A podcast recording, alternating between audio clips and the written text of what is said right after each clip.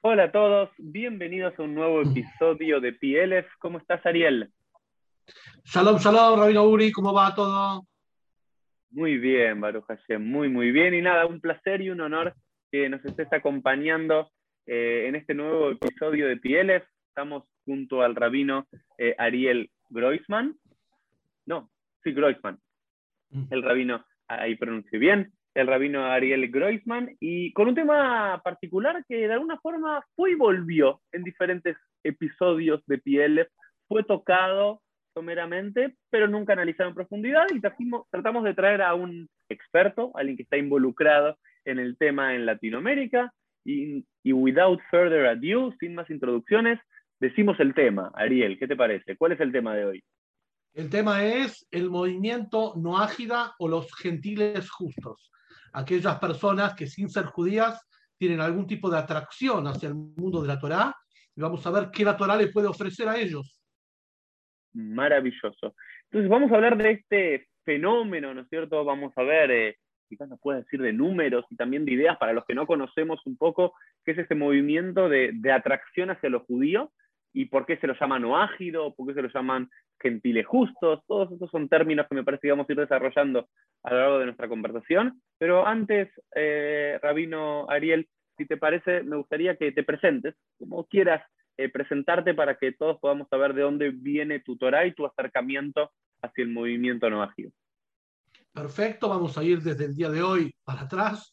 Tengo 47 años, estoy casado con Gisela hace 21 años, eh, cuatro hijas adolescentes. Eh, actualmente oficio como rabino en el Centro de Estudios del Gran Templo Paso de Buenos Aires. El rabino Yossi Bongarten es el director de la comunidad y yo me ocupo de la parte del Beta Midrash, Centro de Estudios. Paralelamente, ya hace ocho años de esto, paralelamente, hace 20 años que dirijo, coordino, enseño, fundé varios centros de estudios llamado de los siete principios universales, es decir, de la enseñanza que la Torah tiene para un, universal, es decir, no solamente focalizada en judíos, sino aquellos valores y principios que pueden servir de motor e inspiración para toda la humanidad, no necesariamente al pueblo judío específicamente. Eh, durante diez años anteriormente eh, oficié como rabino en diferentes eh, centros del movimiento Lubavitch Argentina, en diferentes barrios. Me formé tanto en la yeshiva, en el seminario rabínico de Chabad Lubavitch en Buenos Aires, y tres años en la tierra de Israel, en Tzfat. Eh, ahí me, me, gradué como rabino. Volviendo a los 21 años, empecé a activar y ya desde, desde hace, como dijimos, 20 años, se despertó la curiosidad en mí en una de las campañas de, preceptos, como se llama, del bendito Rebbe de Lubavitch, eh, que instauró a todos sus alumnos y seguidores que difundan un mensaje que la Torah tiene para aquellos que no son judíos. Y esto es llamado con el título de El Pacto del Arco Iris, que vamos a ver qué es, o las leyes no ágidas, o los siete principios universales, que desde siempre estuvieron en nuestra tradición, nada más que por cuestiones del exilio y de las persecuciones, no, no pudimos darlos a difusión. Muy bien, interesante como, como biografía para comenzar a ahondar a partir de esa, eh, Ariel, en este, en este recorrido tuyo y en lo que significa este movimiento eh, no ágida. Eh, lo, primero es que me gustaría resaltar esto, ¿no? Perteneciendo o viniendo de una raíz, de una matriz de, de Chabad Lubavitch, es interesante esto que nombraste de las campañas, ¿no? Que muchos no conocemos tanto, muchos no saben, ¿no? Este principio que, muy bien utilizó el último Rebe de Lubavitch en poner énfasis en ciertos años, en ciertas prédicas de él, en ciertos momentos, en campañas particulares para difundir. El más conocido quizás de todos, que no sabemos, es el origen de los tefilín, de encontrar a Shluchim o a jóvenes de Jabad en diferentes esquinas de todo el mundo poniendo tefilín. Uno piensa que siempre estuvo. Por supuesto, por supuesto. Esto fue una.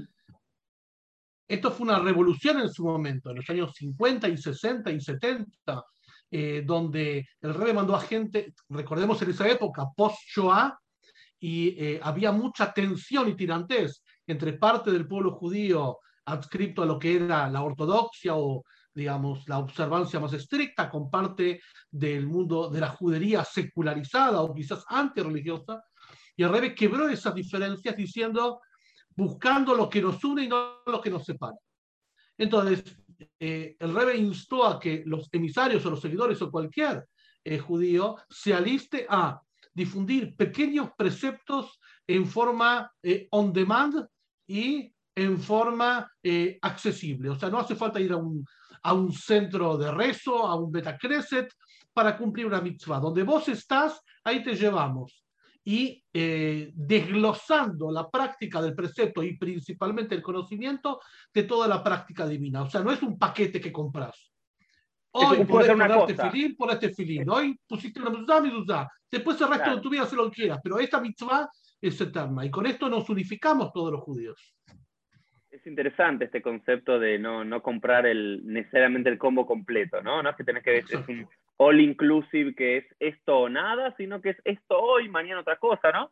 Y recordemos alguno de los eh, de estas campañas, la de los tefilín es una muy conocida, la de los, mesuzot, la de los bueno, después también, no, sé si se llama campaña. claro, no sé si se llama campaña, pero también el tema de la Hanukiot en las plazas públicas.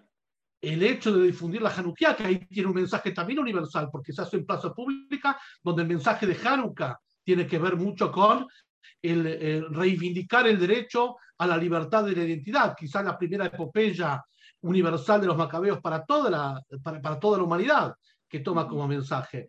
Eh, el, principalmente el descubrir el libro para el judío. Mucha judería tiene eh, en su judaísmo como un ritualismo que aprendió de los abuelos, pero el judaísmo vivo del libro, a través de hacer del estudio de la Torá un descubrimiento personal, eso también es una campaña de, difusión permanente. Cuando decimos campaña, quiere decir, no es como, como, una campaña de otra cosa, comienza y termina y hacemos la semana de esto y la semana de otro. Para toda la vida. Esto es permanente para toda la vida, para todos los judíos, o sea, esto es. y eso permitió a cientos de miles de personas de descubrir su herencia judaica sin necesariamente adscribir a un tipo de formato, movimiento, identidad que incluía el como completo. Y dentro de estas campañas apareció este, esta difusión del estudio de eh, esta parte de la filosofía judía, de quizás del pensamiento rabínico. Vamos a ver si discutamos un poco, Ariel, si es un pensamiento rabínico o bíblico, o de los dos, o una continuación, un redescubrimiento de ese encuentro entre qué mensaje tiene el judaísmo para el no judío, ¿no? Que quizás es una de las cosas más llamativas que eh, durante dos milenios, y creo que lo nombraste bastante bien, seguramente por ser minoría, por ser una minoría perseguida, por tener que cuidarnos entre nosotros y no poder ocuparnos mucho del otro, quizás como judería, como no le dimos demasiada importancia a un principio fundamental que aparece, por lo menos por primera vez esbozado en los textos en el Tratado de Sanedrín, ¿no es cierto? Si no estoy confundido. Es correcto, en el, Tratado de Sanedrín ahí se describen las leyes y el también se codifica. En el Tratado de Sanedrín aparece el concepto de Sheva Mitzvot Bnei Noah, siete principios universales contrarrestando los que el judío debería cumplir, idealmente 613 mandamientos, sin embargo, para el gentil, para el no judío, hay siete principios. Entonces, Ariel, lo primero sería, ¿cuáles son estos siete principios? Y nada, empecemos con eso. ¿Cuáles son estos siete principios universales judíos? Desde el comienzo de la creación, eh, Dios, nuestra tradición indica que creó el mundo y dio un manual de instrucciones para toda la humanidad, mucho antes que aparezca el pueblo judío. Eh, eh, esas reglas tienen que ver con eh, bases morales parejas y igualitarias para todas las sociedades, donde eh, después del diluvio universal, eh, Dios guardó un remanente de la humanidad que había sido devastada con Noé en el arca, sus hijos, sus nueras, para reconstruir la humanidad que se corrompió a través de degeneramiento, corrupción, violencia, etc. y decidió que para que la humanidad se pueda constituir en su diversidad, porque la diversidad es un valor fundamental. Hay 70 naciones primordiales, de las cuales salen, salen todos los seres humanos, los judíos también derivamos de esas 70 naciones universales. Pero para que esa diversidad tenga ejes igualitarios que todos respeten en forma temporal, eh, Dios decidió siete lineamientos generales y derivaciones en leyes para que todos los humanos observen y eso sea el reaseguro de una humanidad productiva, respetuosa y evolucionada. Voy a decirlos en forma general. En primer lugar, el derecho a la vida y a la libertad, la prohibición de asesinato y lesiones en todas sus formas, eh, y la prohibición de eh, esclavitud. Estas leyes tienen 4.125 años. Es el primer código normativo eh, del cual muchas de las sociedades modernas tomaron esos valores, como la gran mayoría de las sociedades actuales, y ya son, son carne, no parecen novedades, pero entonces eran una gran novedad y en el futuro, porque no sabemos qué nos depara este mundo tan convulsionado. Si, esta, si, si estas leyes, si en un futuro, en 50, 100 años, hubiera un pan gobierno o lo que sea, estas leyes van a quedar inalterables. El segundo de los principios es el derecho a la propiedad, la propiedad, la prohibición de robo en todas sus formas y el derecho a la propiedad. Después, eh, la necesidad de la fe en un ser superior, como cada uno lo defina eh, que ordena y observa y conduce un poco eh, los destinos del ser humano y no es un caos y una jungla, el respeto a, esa, a ese principio ordenador o ser superior a través de estudiar sus normativas, o sea, el aprendizaje de, estas leyes y estos códigos que fueron transmitidos generación tras generación a través del pueblo de Israel, codificado en la ley rabínica, eh, el derecho eh, de los animales y de todos los seres vivos, el, cuidado de los recursos naturales y no infringir sufrimiento animal, el respeto a, los animales, y eh, el fundamento principal que es constituir tribunales de justicia y ley civil. Bueno, tu caso, que sos licenciado en ciencias políticas, tiene que ver con eso, que la sociedad tenga leyes eh, a las cuales todos observen y el cumplimiento de un código civil para ordenar la cosa pública. Estos siete principios están marcados. Perdón, el, leyes de, séptimo, falta el séptimo. Sí. Séptimo que es el derecho, eh, el respetar la institución del matrimonio como reaseguro de la, eh, de la humanidad y la prohibición de los delitos de orden sexual es decir, bestialismo, por ejemplo, incesto, adulterio, etc. Eh, estos siete lineamientos generales eh, tienen que ver con, eh, con una imagen que Dios le mostró a, a Noah, que es el arco iris. El arco iris con sus siete colores, cada uno de esos colores refiere a uno de estos preceptos, recordando y como símbolo de que el Creador no va a volver a devastar el mundo, siempre y cuando las personas resguarden este pacto de vida como llamado nuestras fuentes. Y a fe, entonces esto es un hidush, nunca lo había escuchado, esta idea de que los siete colores del arco iris, que recordemos que es, para los que no conocen la historia bíblica, que leímos hace un par de semanas en Parashat Noah, em, nos recuerda que finaliza el diluvio diciendo nunca más voy a traer un diluvio universal y el símbolo de eso va a ser el arco iris. Como que siempre que llovió va a parar, va a salir el sol, va a ser el arco iris, pero estos siete colores representan estos siete principios universales.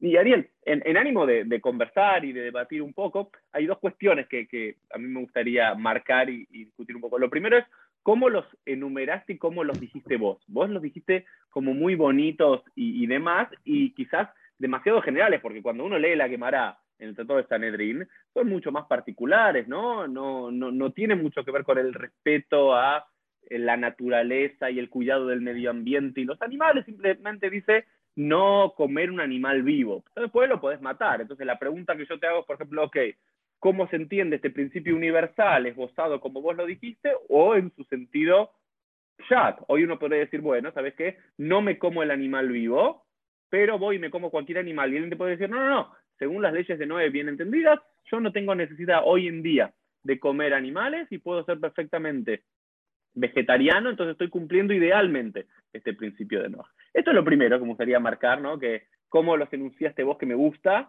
pero que no se ajusta necesariamente a lo que dice la quemará. Y punto número dos, cuando vos hablas que tienen 4.125 años, eh, desde mi lectura o mis estudios y demás, es una cuestión un poquito apologética porque si uno va al texto bíblico, al Tanaj, incluso si el Tanakh todo tiene 3.300 años, desde que se entregó a Moshe por lo menos en, en copy-paste, sí que lo tenemos, no 4.100, no están ahí estos siete. Y más cuando la Gemara trata de probar con versículos bíblicos la justificación de estos siete, bueno, hace nada, hace malabares para intentar de hacerlo de, por qué son, ¿no? Y la primera que aparece es, no sé, la Tosefta en el Tratado de Sanedrín, puede ser siglo II de la era común, ¿no?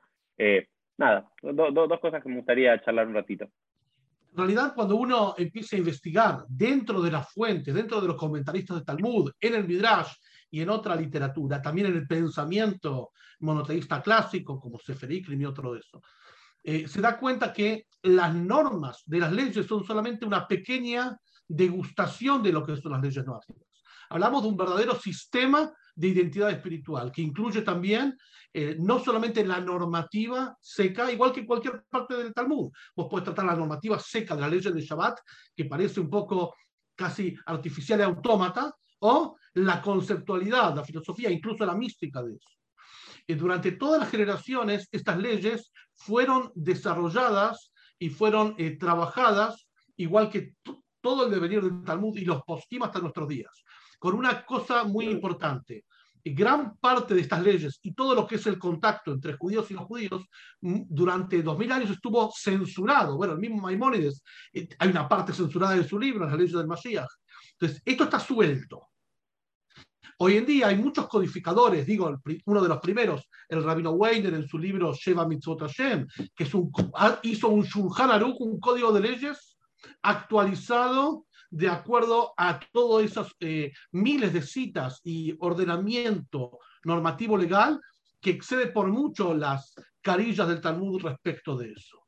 Eh, todo eso está, digamos, determinado y codificado y no solamente en las leyes o la doctrina monoteísta llamada noágida. Noágida quiere decir hijo de Noé que es el término de excelencia con la cual las escrituras y la literatura rabínica mencionan a la persona no judía, contraponiéndolo al hijo de Israel, quiere decir, judíos es el remanente de la tribu de Judá que quedó, pero realmente cuando Dios tomó de, esos, de los seres humanos, hijos de Abraham, y les dio un estatus singular, en Éxodo al pie del Sinai, ahí empezó el tema de hijos de Israel propiamente dicho, con ley. Nacimos a la ley, como lo dice, eh, bueno, Sadia Gaón. Nuestro pueblo es, en virtud de la ley. Antes había otra ley, la ley humana, el, código básico para la humanidad, que eh, a través de las generaciones fue tomando volumen y forma. En nuestra generación hubo muchos revivals. Quizá la, la, última ola tiene que ver con del año 1900 para acá y pequeñas subolas en los años 60, a través de las redes sociales, eh, de, de, réplicas, digamos, que como si fuera un gran tsunami que tiene réplicas, de difusión de la y en cada una de esas olas, gran parte de la sabiduría rabínica y de los autores contemporáneos y posquín, expertos en la ley, escriben y engrosan esto. ¿Y por qué una pregunta? Varias preguntas me surgen. Muy interesante hablar contigo, Ariel. Eh, ¿Por qué Bnei Noach y no Bnei Adam? ¿Hay algo ahí? Porque hoy en día en hebreo moderno hablamos de ser humano es Bnei Adam y muchas veces aparece también en, varios eh, libros proféticos el concepto de Ben Adam, ¿no? Por ejemplo, en el libro de que y otros más.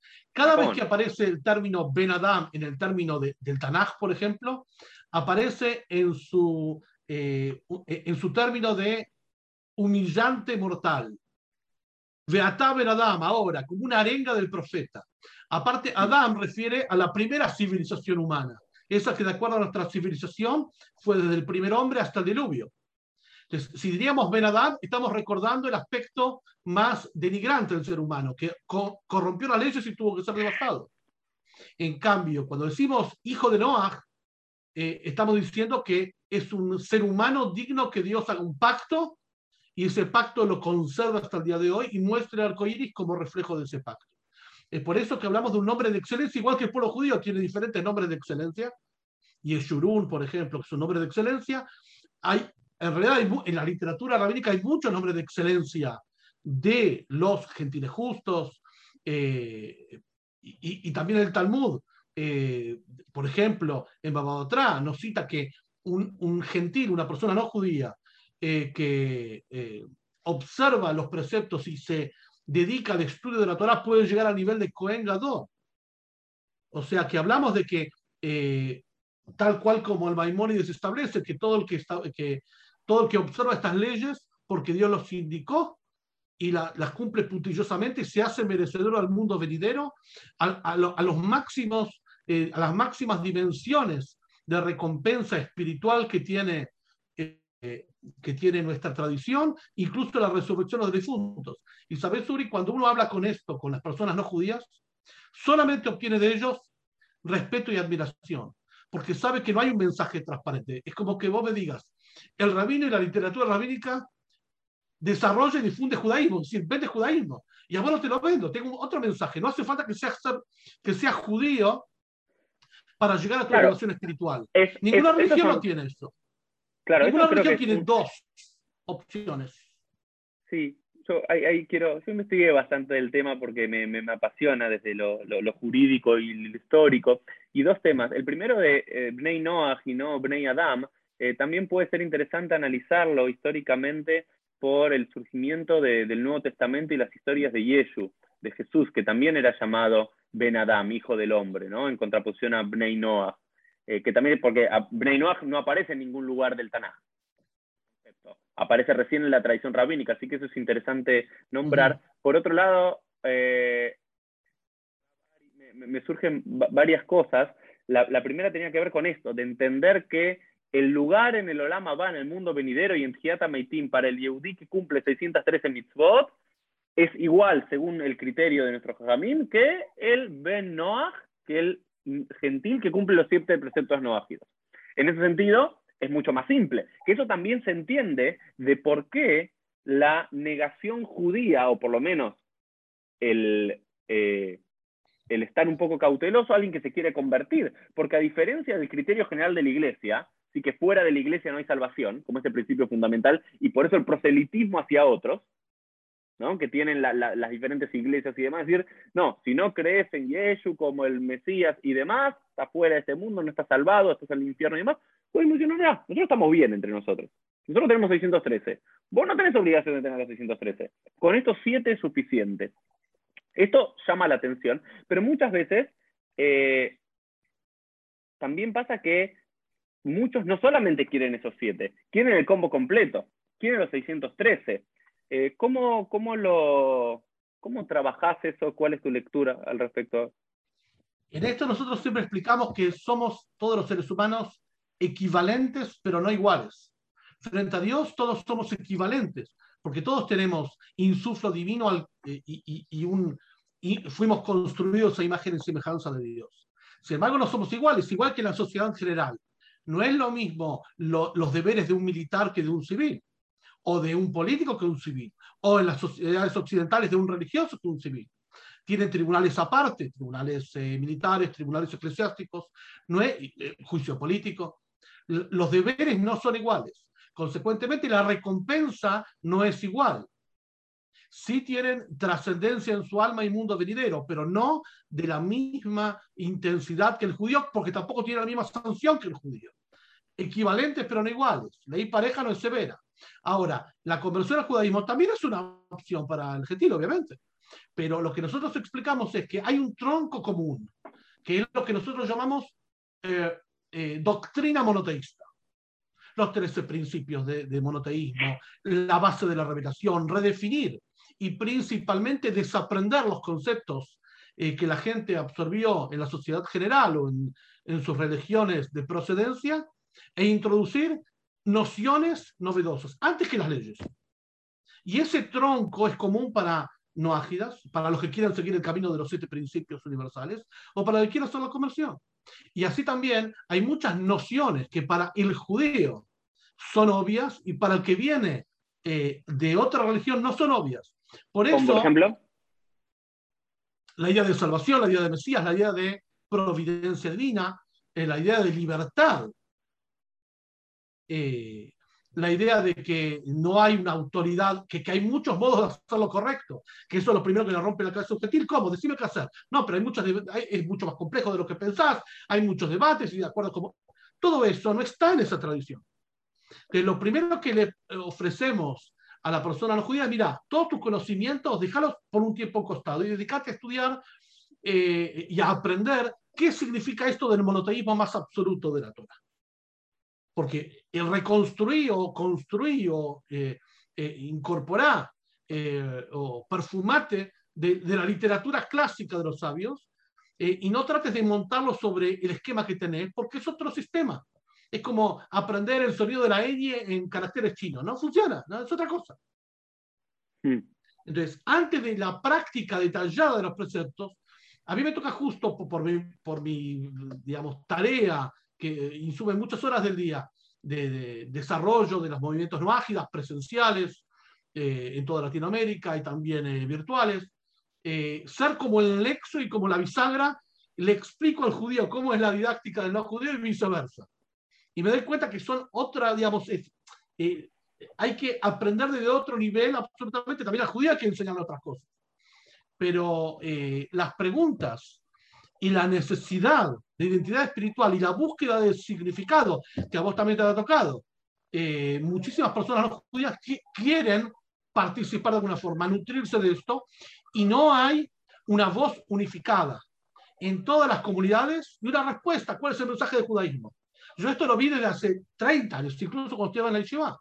Venía una persona no judía y no sabía qué hacer con él creo, que, creo que es una, creo que es eh, de vuelta, es como nuestra espada de Damocles ese tema, porque es, primero por un lado alguien podría decir, qué lindo una religión que no trate de infundir a otros sus ideas y sus preceptos. Y, no, y entienda que hay, ya desde esa idea, hay más de una forma de llegar a Hashem. O a través del judaísmo o a través de ser un gentil justo. Ya eso es sorprendente. Pero por otro lado, muchos te dicen, no, pero en realidad esta es una excusa propia del judaísmo para encerrarse entre los propios, entre los propios judíos, entre los que nacieron judíos y demás, y que el mundo gentil no les importe, ¿no? Yo varias veces en conversaciones he recibido esa respuesta de eh, que es solamente como un discursivo lo, esta idea de los no agidos en realidad todo lo que vemos es práctico, porque el movimiento Novágida no es solamente una, una, hipótesis, es realmente cientos de miles de personas en todas partes del mundo, motorizados por muchas instituciones y rabinos particulares, empiezan a conducirse incluso puntillosamente de acuerdo al código de leyes.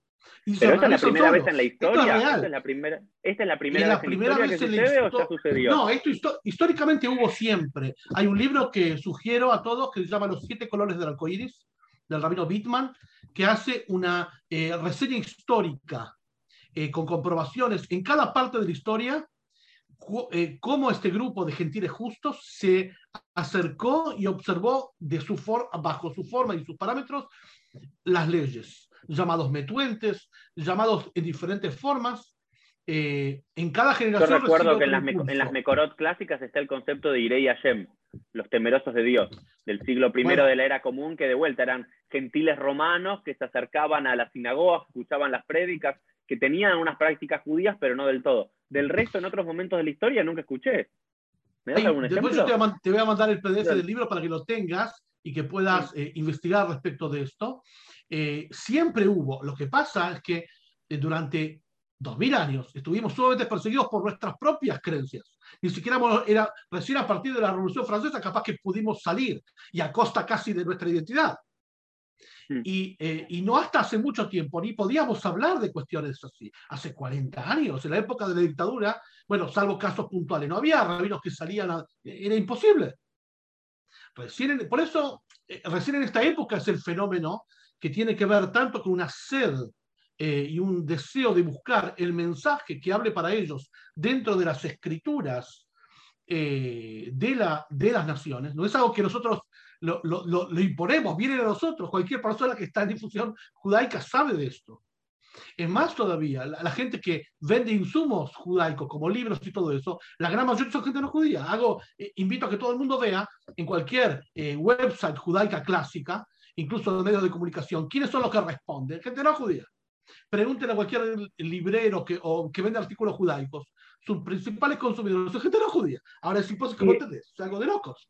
Es, eso que, que planteas, Rab, es, maravilloso que, de vuelta, el judío, aquel que es, el judío cultural, de escuela judía, de country judío y demás, no termina de entender el fenómeno por no estar metido, totalmente comprensible, de cómo puede haber una horda enorme judíos que están apasionados por el judaísmo, incluso muchas veces yo lo digo, muchos más que muchos judíos por nacimiento. Yo muchas veces digo, si tan solo los judíos que nacimos judíos, los 15 millones de judíos que nacimos judíos, tendríamos tanto amor por nuestro judaísmo y tanta sed de conocer y de practicar el judaísmo como cientos de miles o millones, no sé si hay algún número estimado, Ariel, vos me lo podrás dar, de no judíos que tienen un amor, y lo, lo, sabemos, mis seguidores de Twitter, los que ven pieles y demás, quizás un 15, un 20, un 30, un 40% son judíos, todo el resto son gentiles, ¿no? Y eso lo vemos en todos lados, pero así, nivel masivo, sí podemos coincidir que es la primera vez en la historia que sucede la primera vez en este nivel de magnitud. Por supuesto, por supuesto, ni que hablar. Y, y, más todavía, dentro de los líderes judaicos, no, no hay respuestas unificadas, claras. Mirá, no importa de las ramas que uno sea, pero el judaísmo tiene este mensaje para vos, ABCD. Bueno, esto lo tratamos de dar y de compartir con todos los líderes judaicos y también con la judería clásica. Mira, existe esto, ¿no? No es un invento, está desde siempre. Y cada vez más eh, la gente se reúne a través de esto como, eh, como actos visibles y como realidades concretas. Eh, Tengo muchas preguntas, muchas preguntas. Adelante, adelante. Solamente para dar un poco de esquema de lo que es el movimiento sí, actual. Podemos citar el movimiento no actual desde eh, en esta ola contemporánea del año 1900.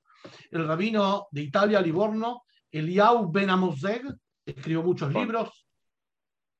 El judaísmo y la humanidad, ¿no? Israel y la humanidad, ¿no? ese es el clásico. Y no solo lo que escribió, sino lo que vivió con un ex pastor bautista llamado Aimé Palier, que estaba en búsqueda espiritual y buscaba conversión, y él le mostró la luz y el brillo de los preceptos mágicos. Este Aimé Palier escribió un libro llamado El Palacio Desconocido, porque realmente descubrió lo que estaba buscando. Y fue nombrado, incluso el Congreso Sionista fue eh, nombrado con eh, eh, un, título de nobleza o de, influencia hasta sus últimos años. Igual que en los años 60, con toda la búsqueda de espiritualidad por todos lados, Wendell Jones, que la película famosa Indiana Jones está basado en Wendell Jones, que era un pastor también bautista, que viajó a hacer excavaciones a, a Jerusalén y ahí descubrió el mundo noágida. Esto pues hizo hace poco, no hace mucho. Estos dos, estos dos pastores nunca se convirtieron en el judaísmo, sino que permanecieron noágidas. Noágidas y fueron activistas y difusores del noagismo. Eh, él se encontró con el rey de Lubavitch, hay videos, hay fotos, y falleció en el 2008, creo, no, no sé mucho. Eh, y después, la última ola, podemos decir, eh, a partir de eh, bueno, el impulso de la campaña de Red Lubavitch, obviamente, que se va montando, eh, y eh, las redes sociales, que eso le dio el gran impulso, oh. y a través de diferentes movimientos, movimientos que, hablan, que ponen mucho énfasis en el tema de la inmunidad, de la fe, como Breslev y otros más, y, digamos, no, no, tenés que ni insistir sobre esto. La gente viene en manadas a buscar dentro del pueblo judío. Y si tenemos un mandato del profeta, que tenemos que tener una misión de ser luz para las naciones.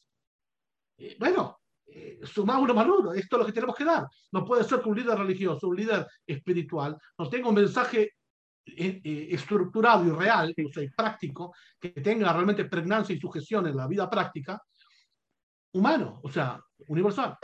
Pero e, eso es algo que quizás eh, para nosotros, ¿no? Ari, para vos, para Uri, para mí, para todos los que somos rabinos, los líderes espirituales y culturales y educadores del pueblo judío, eh, quizás nos está faltando una materia, ya sea en el seminario de Jabad en, en Agüero o en el seminario rabínico latinoamericano para rabinos conservadores y en cada uno de los lugares nuestros centros porque nos enseñan alajá, nos enseñan masoret, nos enseñan la Torah, con una tfilá, pero no hay una necesariamente una materia de eh, cómo abordar al no judío. Porque si nos enseña, por ejemplo, ok, si un no judío que toca la puerta, hola, me quiero convertir al judaísmo, bueno, dos o tres veces decirle que no, después decirle que sí, mostrar el proceso, educarlo, que empieza a participar en el Beit todo eso, ese camino de no judío a judío lo conocemos, más o menos, por lo menos la alajá, y cada uno tendrá su forma de hacer esa entrada, esa puerta de bienvenida al pueblo judío. Pero ese, ese punto intermedio, ¿no? No, no lo conocemos. Y yo lo que digo, ese punto intermedio es muy complicado, ¿no? Porque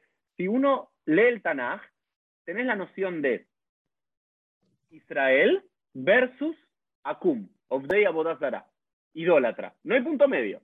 ¿Judío o idólatra?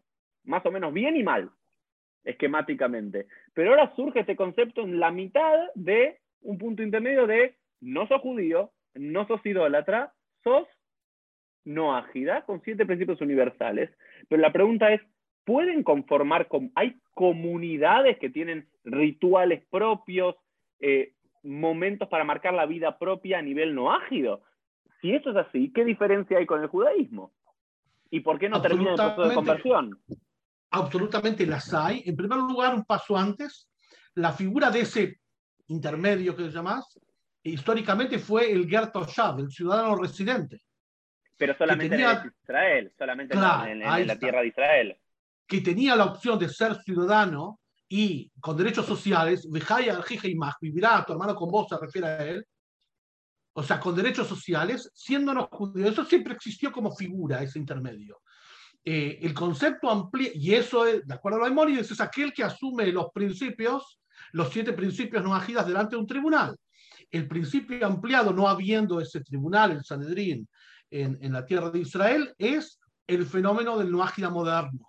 Aunque, para que sepas, eh, para que todo el mundo sepa, el rabino Urisharki, que es un gran difusor de los preceptos no ágidas, está trabajando en la creencia, tiene el rabinato de Israel, para que sea, la ley de Israel está dividida de acuerdo a la ley otomana en comunidades, para que cada uno tenga sus derechos y asegurarse sus derechos religiosos. Y, cristianos, musulmanes, eh, judíos, sí, sí, Él está trabajando para revivir la figura de Gerto Shavi, que sea considerada ilegalmente eso.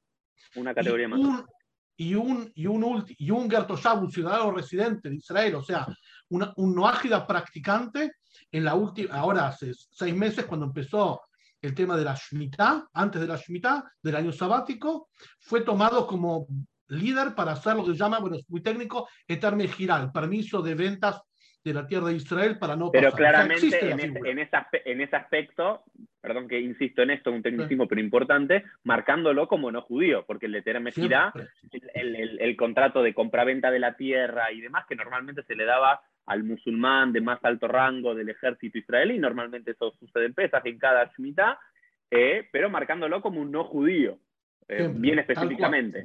Eso me parece que es... Eh, bastante eh, simbólico, es decir, ok, no ágida, no judío. Y ahí vamos al tema de los rituales y movimientos. A medida que esto va creciendo, la identidad no ágida se va reafirmando y la no necesidad de, digamos, de, de, conversión al judaísmo, aunque siempre está la opción, eh, también se va reafirmando. ¿Y cómo se reafirma esto? En primer lugar, porque hay muchas... Lo que el no judío no es, y él abandonó, ya lo sabe, porque una vez que vino a los rabinos es porque eh, en su el cura, el pastor, el profesor, lo que fuese, no, no le llena espiritualmente. Por eso, no es que nosotros somos proselitistas, Dios libre, y ve lo que vamos a sacar gente de otro lado. Vienen hermanadas a nosotros. Entonces, eh, en primer lugar, hay mucha literatura y prácticas como de Sidurín, libros de rezo no ágidas, donde la plegaria se organiza de acuerdo a eh, digamos, salmos y otras plegarias, por ejemplo, Adonolam, Amo del Universo, Igdalna, que habla sobre las cuestiones más eh, universales y como Dios observa la naturaleza y cuida a todos los seres humanos, y se hace esquemas de plegaria, por ejemplo, hay muchos Sidurim, libros de rezos no ágidas, uno de esos es editorial Pirge Shanim, también hay del Rabino Weiner, del Rabino Shark, hay varios que están dando vueltas. Repitamos, todo esto tiene apenas un par de decenios. Sí, tal cual, tal cual. de, vuelta, me parece importante enfatizar que esto nunca sucedió en la historia. Nunca sucedió en la historia y la necesidad, por un lado, de la gente de dar una versión auténtica monoteísta. Porque también no rezó, rezos idolatras, pero dame algo. Eso impulsó a los sabios de Israel a buscar en las fuentes una versión apegada a las fuentes y que sea válida y sin quebrar una de las reglas no ágidas, que es no inventarse una religión. O sea, enfatizar lo que ya hay, por ejemplo, como estudiamos, reconocer la magnificencia de Dios y la insignificancia del ser humano a través de la plegaria. El Adón, el Adón que cantamos todos en Shabbat, ese puede ser perfectamente. Y siempre bajo el principio de la diversidad. O sea, estas leyes no ágidas van a ser practicadas de acuerdo, en nuestra visión, de acuerdo a las normativas de la alajá, de la normativa no ágida, como está a través de los post de los legisladores actuales, eh, pero tomando en consideración la diversidad. No es lo mismo. Nosotros nos especializamos, por ejemplo, en todo lo que es Hispanoamérica, Iberoamérica, que es un tipo de cultura, pero no es lo mismo difundir preceptos no ágidas, como lo hacen en la tierra de Israel, a, a, personas eh, de, de, otros orígenes. Es otra cultura, otra forma, otro mensaje. Tenemos el mismo mensaje, pero en Iberoamérica, Latinoamérica, en el lugar, Ariel, que vos te, eh, te ocupás. ¿Hay algún estimativo de cuántos son o de cuántas comunidades neoáfidas hay o cuántos miles hay en búsqueda o es imposible saber? Es imposible saber porque está todo el tiempo en desarrollo. Es imposible algo. Hablamos de cientos de miles. ¿Por qué hablamos de cientos de miles? Por eh, la cantidad de tráfico en redes sociales más adscripción a eh, comunidades generales que tienen sus derivaciones, como Britolam, como la nuestra, Fundación Olajaim y todo esto, eh, de gente que eh, desarrolla, más que rituales, es la observancia de las prácticas que le corresponden bajo un formato. Ese formato puede ser cambiante, ese formato puede ser, por ejemplo, dentro de los libros de rezos no hay diferentes versiones, pero también hay cánticos, también hay tomar dentro de las festividades judías el concepto universal. Cada festividad judía incluye una práctica específica para Israel, como decimos en la visión, Mekadesh Israel de Azmanim, santifica o consagra a Israel y sus festividades. Pero dentro de eso hay mensajes universales. Esos mensajes universales los tomamos, los recuperamos y le damos un formato. Sea Hanukkah, sea Shabbat, que el Shabbat refiere también no solamente al cesar trabajo creativo, que es algo exclusivo para judíos, pero sí la creación del mundo, el Rosh Por eso, por ejemplo, en nuestra web, noagidas.org, tenemos una serie de 20 artículos escritos con prácticas aptas para noágidas para que acompañen las festividades. Y es así como puedes ver fotos en redes sociales con diferentes elementos rituales, pero son bien conscientes que no tienen el precepto, no tienen la orden, sí, sino lo toman como simbólico y recordar eso. Claro, no, quizás lo, que es interesante, ¿no? Para hacer un tratamiento más eh, exhaustivo de nuestras fuentes y demás, es también una de las cosas que te iba a preguntar acá, ¿no? Que vos habías eh, hablado de un judío que estudie Torah, de un judío que eh, practique algo de Shabbat, mientras que tenemos una, algo bastante categórico, tanto en la Gemara como también en el, en, el Mishneh Torah, de un gentil que estudia Torah o que observa Shabbat, Hayam Mitah merece la pena de muerte, ¿no? Como que también en la, tradición rabínica hay como ese punto intermedio de no querer que el no judío se asemeje mucho al judío. Y me parece que estas, estos movimientos no ágidas pueden ser para ellos mismos, ¿sí? Y para la percepción exterior, pero esto es judaísmo, esto es judío. Entonces, eh, me parece que esa línea que siempre se quiso demarcar se desdibuja en este sentido. Por eso es tan importante que sean guiados, a, mi percepción personal, por rabinos expertos en esas leyes y que sean autoridades de esas comunidades, para que marquen la línea que no se desborden.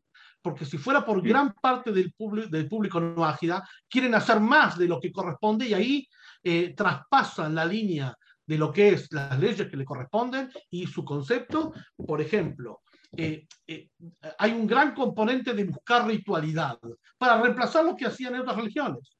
Pero, pero esto es un precepto, un componente dentro de todos.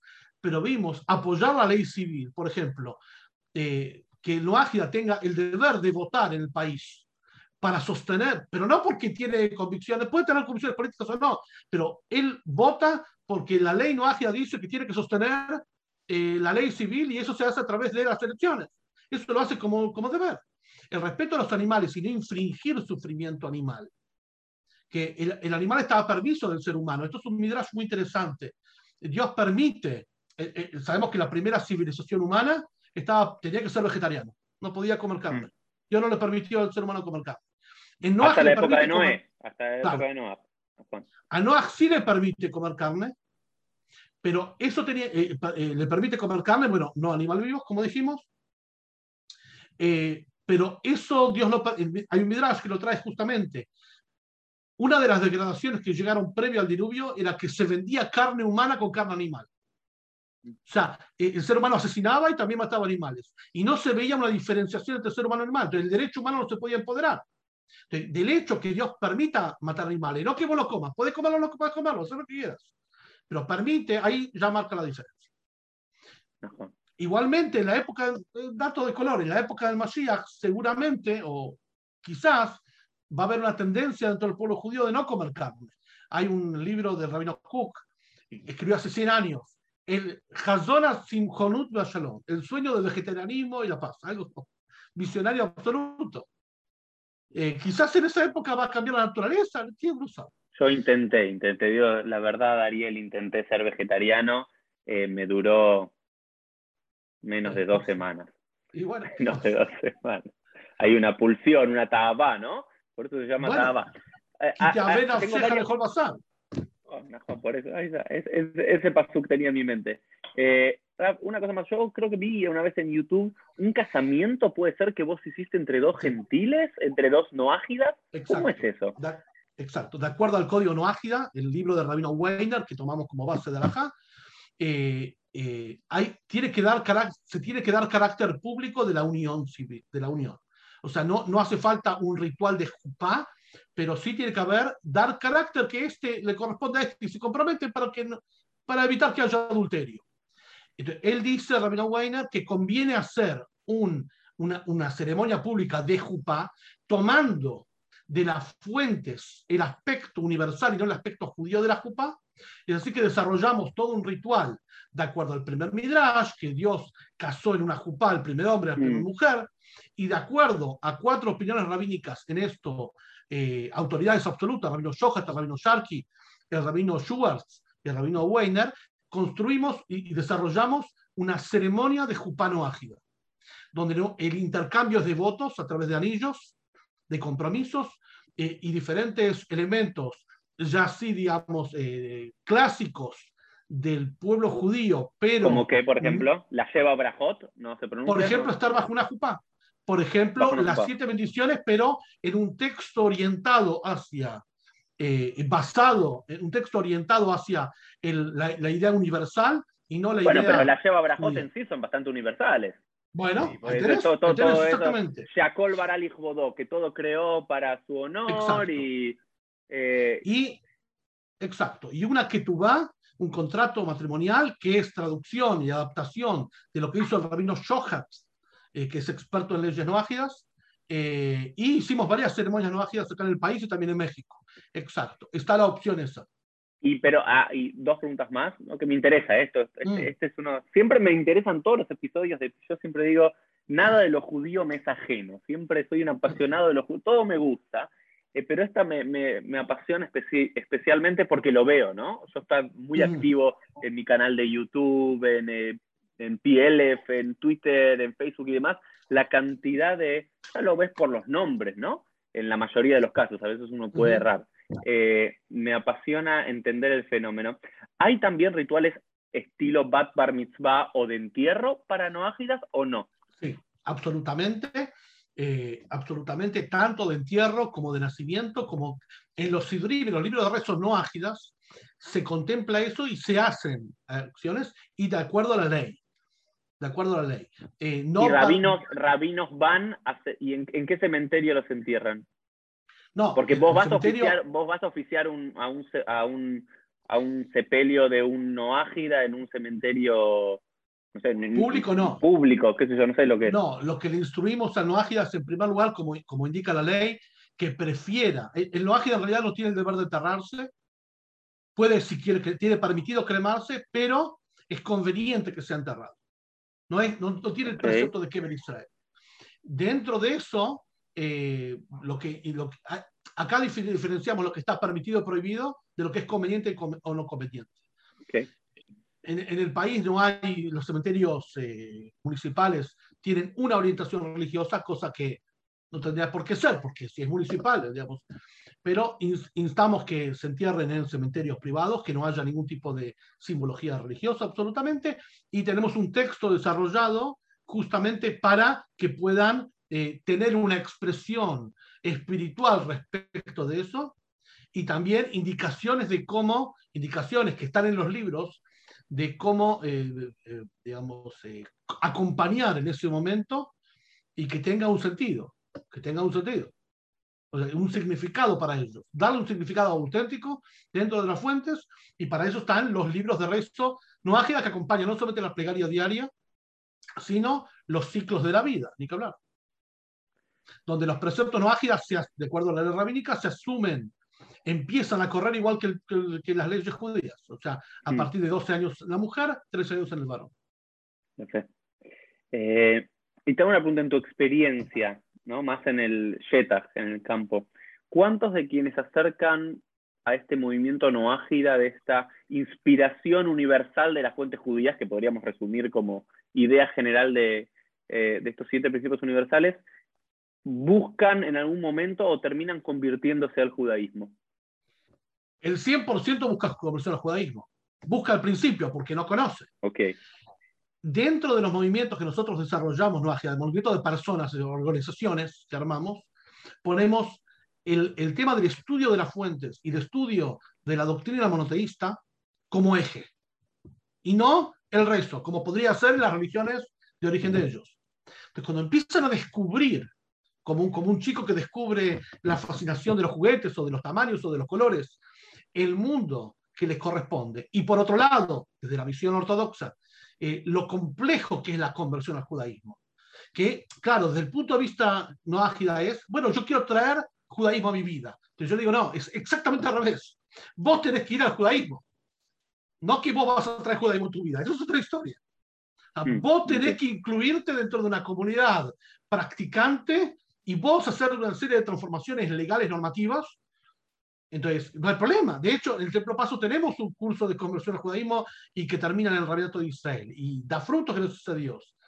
Eh, pero cuando empiezan a incursionar en el mundo y que no tienen que hacer una transformación radical del estilo de vida, porque eh, eh, conversión al judaísmo quiere decir, en nuestro, nuestro lenguaje, volverse un judío normativo alágico. Y eso mm. para un judío es muy complejo y para un judío mucho más. Ahora, recién se podrá dar cuenta de esto cuando transite mucho, mucho camino. Eh, lo que sí es, hasta que llegue ese camino, y de hecho Ruth, el nombre, la palabra Ruth tiene un valor numérico de 606. Es decir, que ella ya cumplía los preceptos mágicas e incorporó 606. ¿Pero cómo lo incorporó? No trayendo a Israel. Para, a llegar al 613, aclaremos. Para llegar al 613. Para llegar al 613. a la, Ruth es 606 de los 7 que ya hacía, perfecto.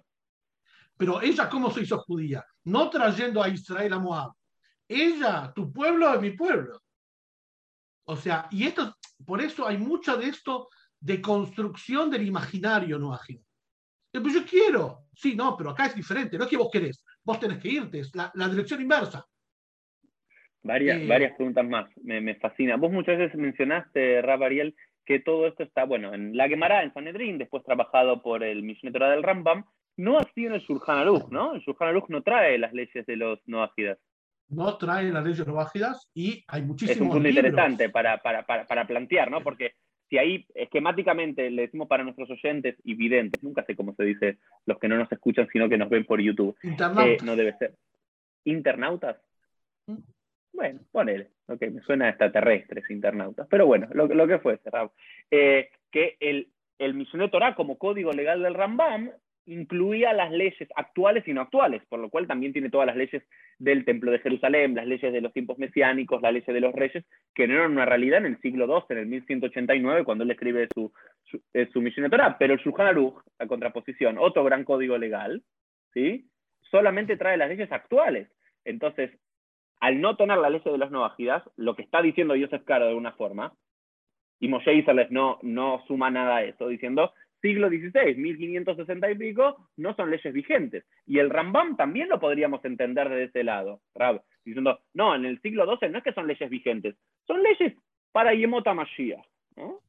Hay una diferencia fundamental, porque el mismo Maimónides trae que él va a codificar toda la ley. En cambio, el, el es para la ley del exilio. De hecho, hay muchas leyes que hoy se practican en el Estado de Israel, que están en su Haruch.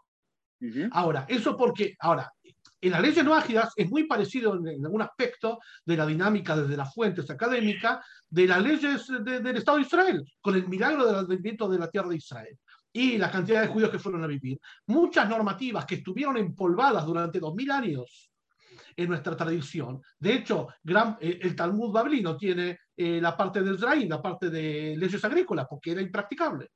Entonces, también empezaron los sabios Israel a preguntar, bueno, ¿cómo se practica esto? ¿Qué se hace? En Yobel, en Shvita, ¿esto se hace o no se hace? Y así hay como una tradición de 70 años que se empezó a desempolvar eso y, hasta el día de hoy no se sabe cómo hacer. La ley de están en ese paquete. Y esto es lo que explica el rey de Rubavich, justamente eh, por qué nunca hubo una campaña así, porque realmente no hubo una libertad para decir esto en forma desembosada, en forma clara. El pueblo judío no tenía una autoridad. autoridad aparte son las dos cosas, son las cosas. Nunca hubo una posibilidad de libertad de expresión libre del judío para contar y narrar y comunicar. Tampoco existían los medios de comunicación. Me parece que ahí claramente, eh, ya sea radio, televisión y mucho más redes sociales, exponenciaron esto, que nunca hubiese sucedido, sino, o en, mucha, en mucho menor grado. Eh, son varias cosas, también un, descontento en gran parte del mundo cristiano con eh, las diferentes iglesias, ya la iglesia católica o diferentes eh, movimientos evangelistas que tienden, protestantes que tienden hacia los judíos, digamos, es pluricausal, ¿no? Es como de adentro hacia afuera y de afuera hacia adentro. Estamos llegando al, final y tenía dos preguntas más. La primera, vos habías dicho que había como varias leyes, ¿no? De Adama a Noah y de Noah a la entrega del pueblo de Israel de la Torah. Abraham en esta categoría supuestamente era un Ben Noah o era un Shomer Mitzvot al estilo Ben Israel, porque también en, los Midrashim hay como discusión si los patriarcas que eran. Bueno, nombraste a Abraham, justo estamos en la Parashá Lech Y ahí nos dice que Abraham, en, su llamado de Dios, partió con las almas que hizo en Harán. Y Rashi nos comenta, los cobijaba bajo las alas de la presencia divina. ¿Los convertía en qué? En monoteísta, porque no había ley judía les enseñaba el Birkat Amazon, ¿no? Según el Midrash. Les enseñaba la ley que, del Beta Midrash de Shem y Eber, el Shem era el hijo de Noé, la ley de Noágidas, eso es lo que había. Abraham y los otros patriarcas eran Noágidas plus, con circuncisión, ah. con esto, con lo otro. El pueblo judío fue Israel plus, eh, Noágidas pero Pará, pero según, Génesis, según Génesis 17, a todos los y de todos los que tenía los Abadim Shebabay, de los, todos los Abadim que tenía de todo su refugio, a ellos también tenían que circuncidarlos. Entonces no, no incluía. Era un precepto para esa generación. Hay preceptos que son para siempre, o sea, eternamente, y hay preceptos que son para esa generación. Después, el pueblo de Israel con el Shabbat, antes de comenzar, también era, porque la ley empieza a partir de Sinai. Antes era pre. Okay. Más todavía, Moshe, cuando sube al, al monte, 40 días y baja, no es que se equivoca de cuenta la cuenta para el Noágida es no como la cuenta para el judío, que es de puesta del sol a puesta del sol. Como el mm. Shabbat, que la gente dice Shabbat es, sábado. No, Shabbat es viernes a la noche o sábado a la noche, porque así comienza. Para el Noágida comienza de salida del sol a salida del sol. Mm. esa, esa, hora, esa fracción de hora, esas 12 horas fue lo que Abraham, porque Abraham dice... eso, Kiboshet, esas 6 horas de diferencia pues Mirá que es un midrash que nunca, es una lectura que no tenía. Eh, está en nosotros en el tiempo, Sefer toda, por ejemplo. Y si vas rescatando todas las fuentes, hay un montón. Hoy día ya hay muchas compilaciones al respecto y es más fácil. Pero lo que sí señalo es que el gentil justo tiene una gran, de, lo que era hace 20 años, que cualquiera lo podía ver, que chocaba su nariz como la llata contra el vidrio en una artículos judaicos y se esperaba por querer comprar los judaicos y tenía pudor, ¿cómo voy a entrar? ¿Qué van a decir? Y ahora toman con derecho propio la ley. Hay un fenómeno que es desconocido, como, como el libro de Daniel Palier, es un palacio desconocido para gran parte del pueblo judío, y eso es lo que intentamos difundir, que esto existe, que no hay que tener miedo, que tenemos un mensaje de salud para las naciones y un mandato que tiene que ver con esto.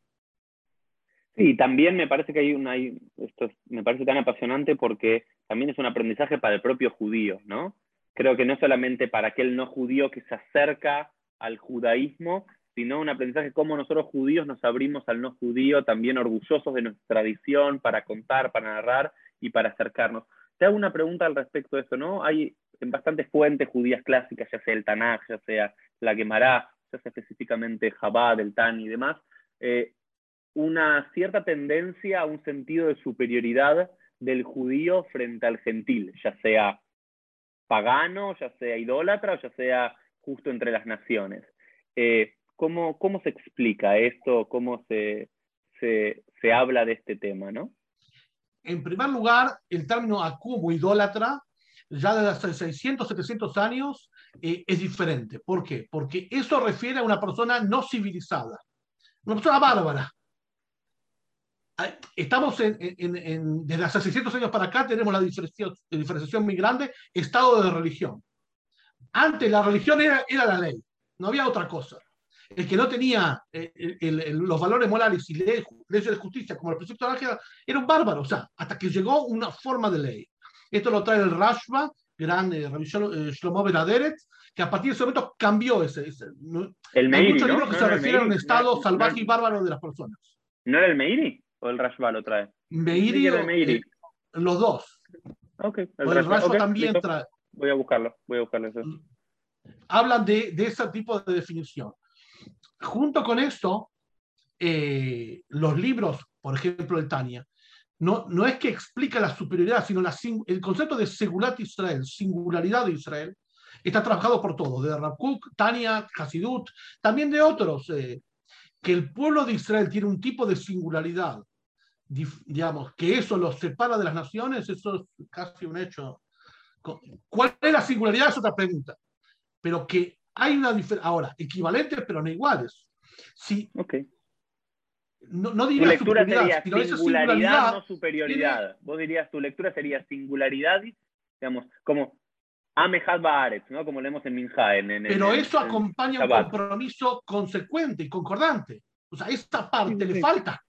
O sea, por eso digo que es parejo. Se sube, igual que una persona que es nombrado ministro de la Nación, presidente, sube sus autoridades y sus privilegios, también sube sus responsabilidades. La otra parte es la que muchos judíos se olvidan. Entonces, de eso hablamos, de las dos cosas juntas que suben. Y en el Tanaj vos lo ves terriblemente. O sea, vos querés sostenerte en la tierra de Israel con revelación, tenés que tener conducta. Y hay una regla general. Dios siempre elige a la gente por la conducta y por la moralidad. Dios escogió a Abraham no porque era superior, porque siguió el camino de la justicia y de la rectitud.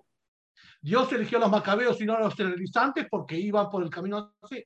O sea, siempre hay una tendencia como divina de elegir al que sostiene la moral, sostiene la ley.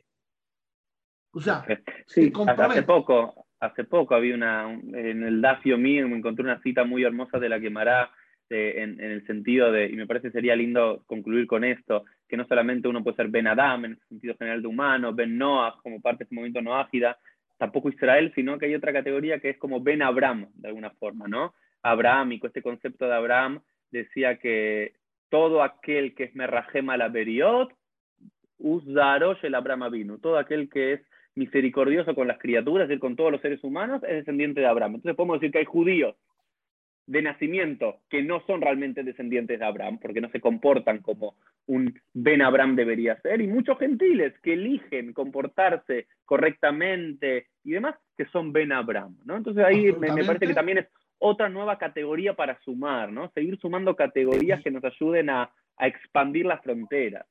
Y eso es lo que el Salmo 47 dice, Dios de Abraham.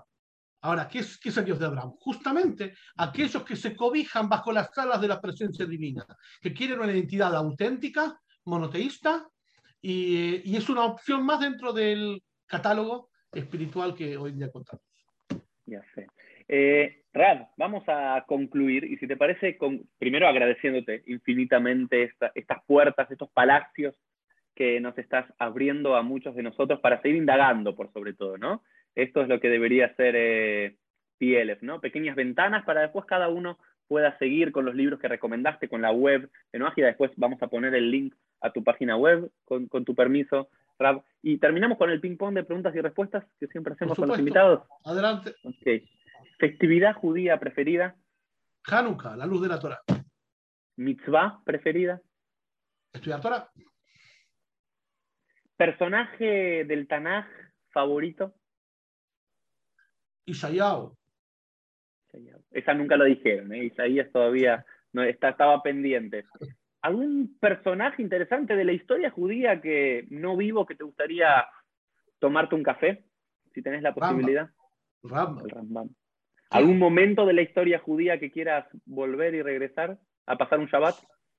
Siglo XII y XIII, España, eh, Península Ibérica, la época de oro de España. Nacimiento de la eh, Kabbalah, la mística, todo, todo lo, gran cosa pasó ahí. Todo eso. Eh, y la última, Jarón Jarón Javib, creo que fue el gran tema de esta charla, pero es mi última pregunta siempre en estos ping-pong. Siempre digo, nos ven muchos no judíos y ahora explicamos un poco por qué ven mucho pieles, muchos no judíos. ¿Qué mensaje judío hay para el mundo y no solo para los judíos?